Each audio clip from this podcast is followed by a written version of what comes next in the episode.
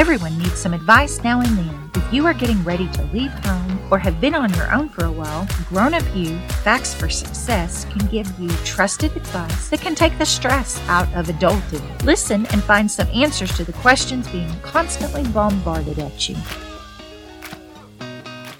In the digital age, navigating online dating websites and apps can feel like a minefield, especially as romance scams have become more prevalent. When it comes to online dating, one should remember these key points. Never wire money or share personal information.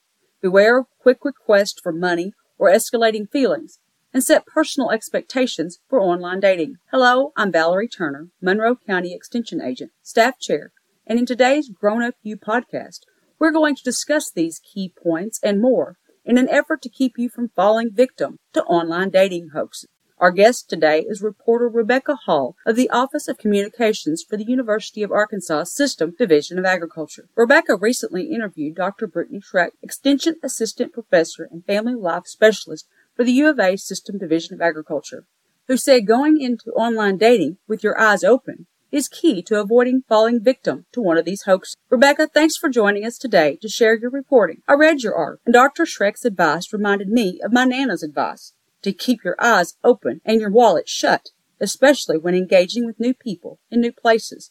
I guess her advice is still relevant today, and I understand romance hoaxes are a big business. According to the Federal Trade Commission, people have reported losing over $1 billion to romance scams in the last five years. These scams occur when a criminal uses a fake online identity to gain a victim's affection, then uses this trust to defraud the victim in a number of potential ways. There are people who do this with nefarious intent. They go into it with a purpose of hurting others, Schrick said. Regardless of what your intentions are, you can't always assume that others' intentions are true. Your article talks about red flags people should look for when online dating. Tell us more about the red flags. As a rule, people using dating websites, such as Match.com, or one of the many dating apps available, as well as other social media platforms, should never wire money to a person they've only recently met on the service. Schrick said it's important to be aware of early requests to meet or quickly escalating feelings, such as starting off the conversation with talk of love or marriage. This can often lead to requests for money or support, such as, I'd really love to come see you, but I'm broke. Could you buy my plane ticket?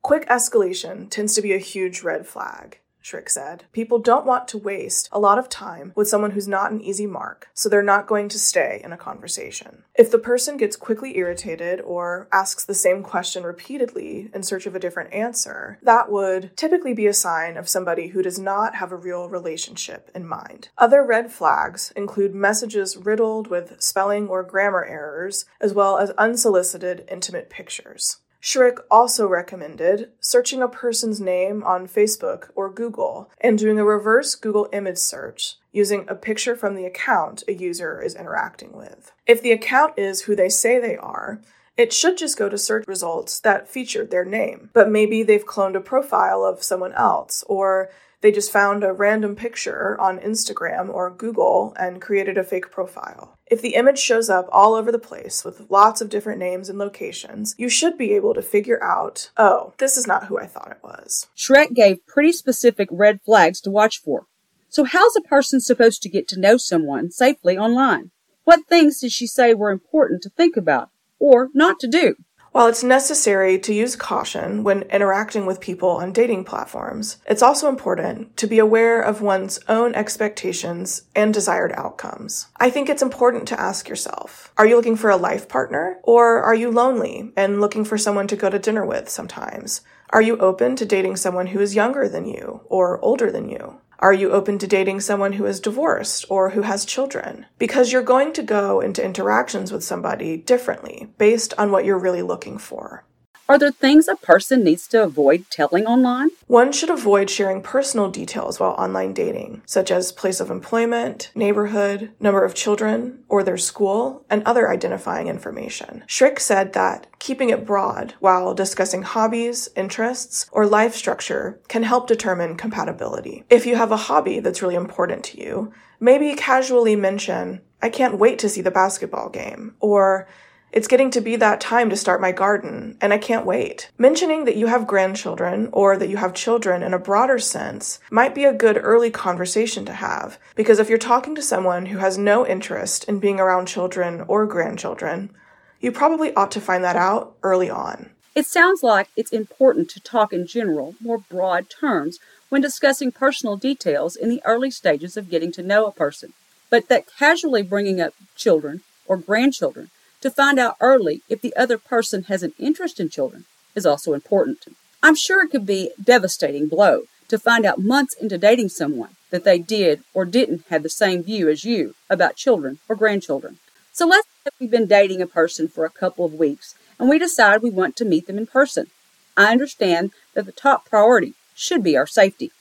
In your article, Schrick had some very specific things to remember and plan for when it came to meeting someone in person especially for the first time.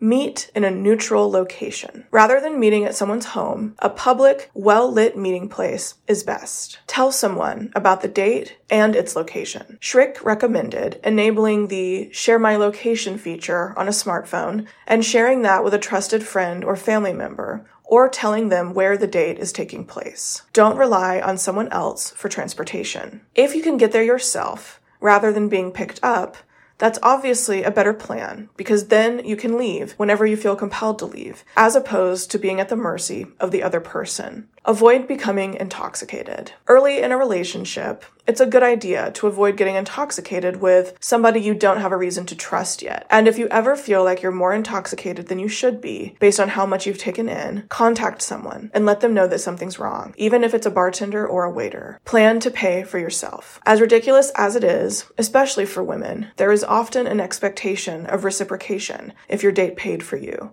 If someone insists on paying for drinks or dinner or an outing, keep in mind how did they insist? If you tried to pay and they got really irritated, that might be a red flag. Start with a short meeting. To put less pressure on the interaction, it can help to start with a lunch or daytime date where both parties have something to do afterwards, rather than going straight for an evening date where you're expected to spend hours together. And have an escape plan. Schrick said this could be the super sitcom and old fashioned way of having a friend call halfway through the date with an emergency, or just be super honest and say, you know what? I don't see this going anywhere, and I really appreciate you meeting me, but I think we probably ought to just call it a night. Those are some really important points to remember when it comes to personal safety. I think people should remember and apply some of these in everyday activities, especially if you are single and living away from home family, or close friends. Remembering to let others know where you are, avoiding intoxication, especially in the company of people you have just met or know only vaguely, and always having an escape plan. These are precautions that can be applied to almost any activity a person does. So, Rebecca, let's say I've been exploring the online dating world for several months and really have had no luck. What advice did Schrick have for these people? For people who have spent many months or years online dating to no avail, their efforts can feel fruitless and exhausting. In this case, Schrick said, taking a break is honestly the best thing you could do for yourself. Deleting the apps or taking time away from dating websites can be refreshing and relieve both self inflicted and cultural pressures to find the one. Schrick also said that for young women, this pressure can feel particularly acute, especially when compounded by one's family environment and life goals. To some degree, especially for younger women, it can feel very urgent, and it's not. Going into any of these online dating conversations from a place of, all these people are terrible, so I guess I'll just pick the least terrible one. That's going to get you in a potential for a really damaging relationship. After taking a break from online dating, Schrick said she recommends trying to meet someone the old fashioned way, in person. If you're still really interested in trying to date, especially now that COVID restrictions have been largely lifted, try to get back out there in person. Go somewhere new. Try a different restaurant or try a new hobby. Do something more in the old fashioned vein to give yourself more of a break. I like Dr. Schrick's advice for giving yourself a break, as well as getting out there and trying something new. I'm not personally in the market for someone new in my life, but I am ready for getting out now that COVID restrictions are largely lifted. Thank you, Rebecca, for joining us today and reporting on how to avoid romance scams while dating online. I want to remind our listeners to be safe when dating online keeping your personal information private, Beware of quick escalations of feelings or requests. Shut down unsolicited pics or insistent requests for pics. Stay local. Look for more information about your date. Beware of online dating messages with lots of spelling or grammar error. And never wire money to new acquaintances. For more information on this topic, Rebecca suggested the Pew Research Center 2019 survey on online dating, the Federal Trade Commission data spotlight on romance scams, and the Federal Trade Commission Guide to Romance Scams. Thank you for joining us, and be safe.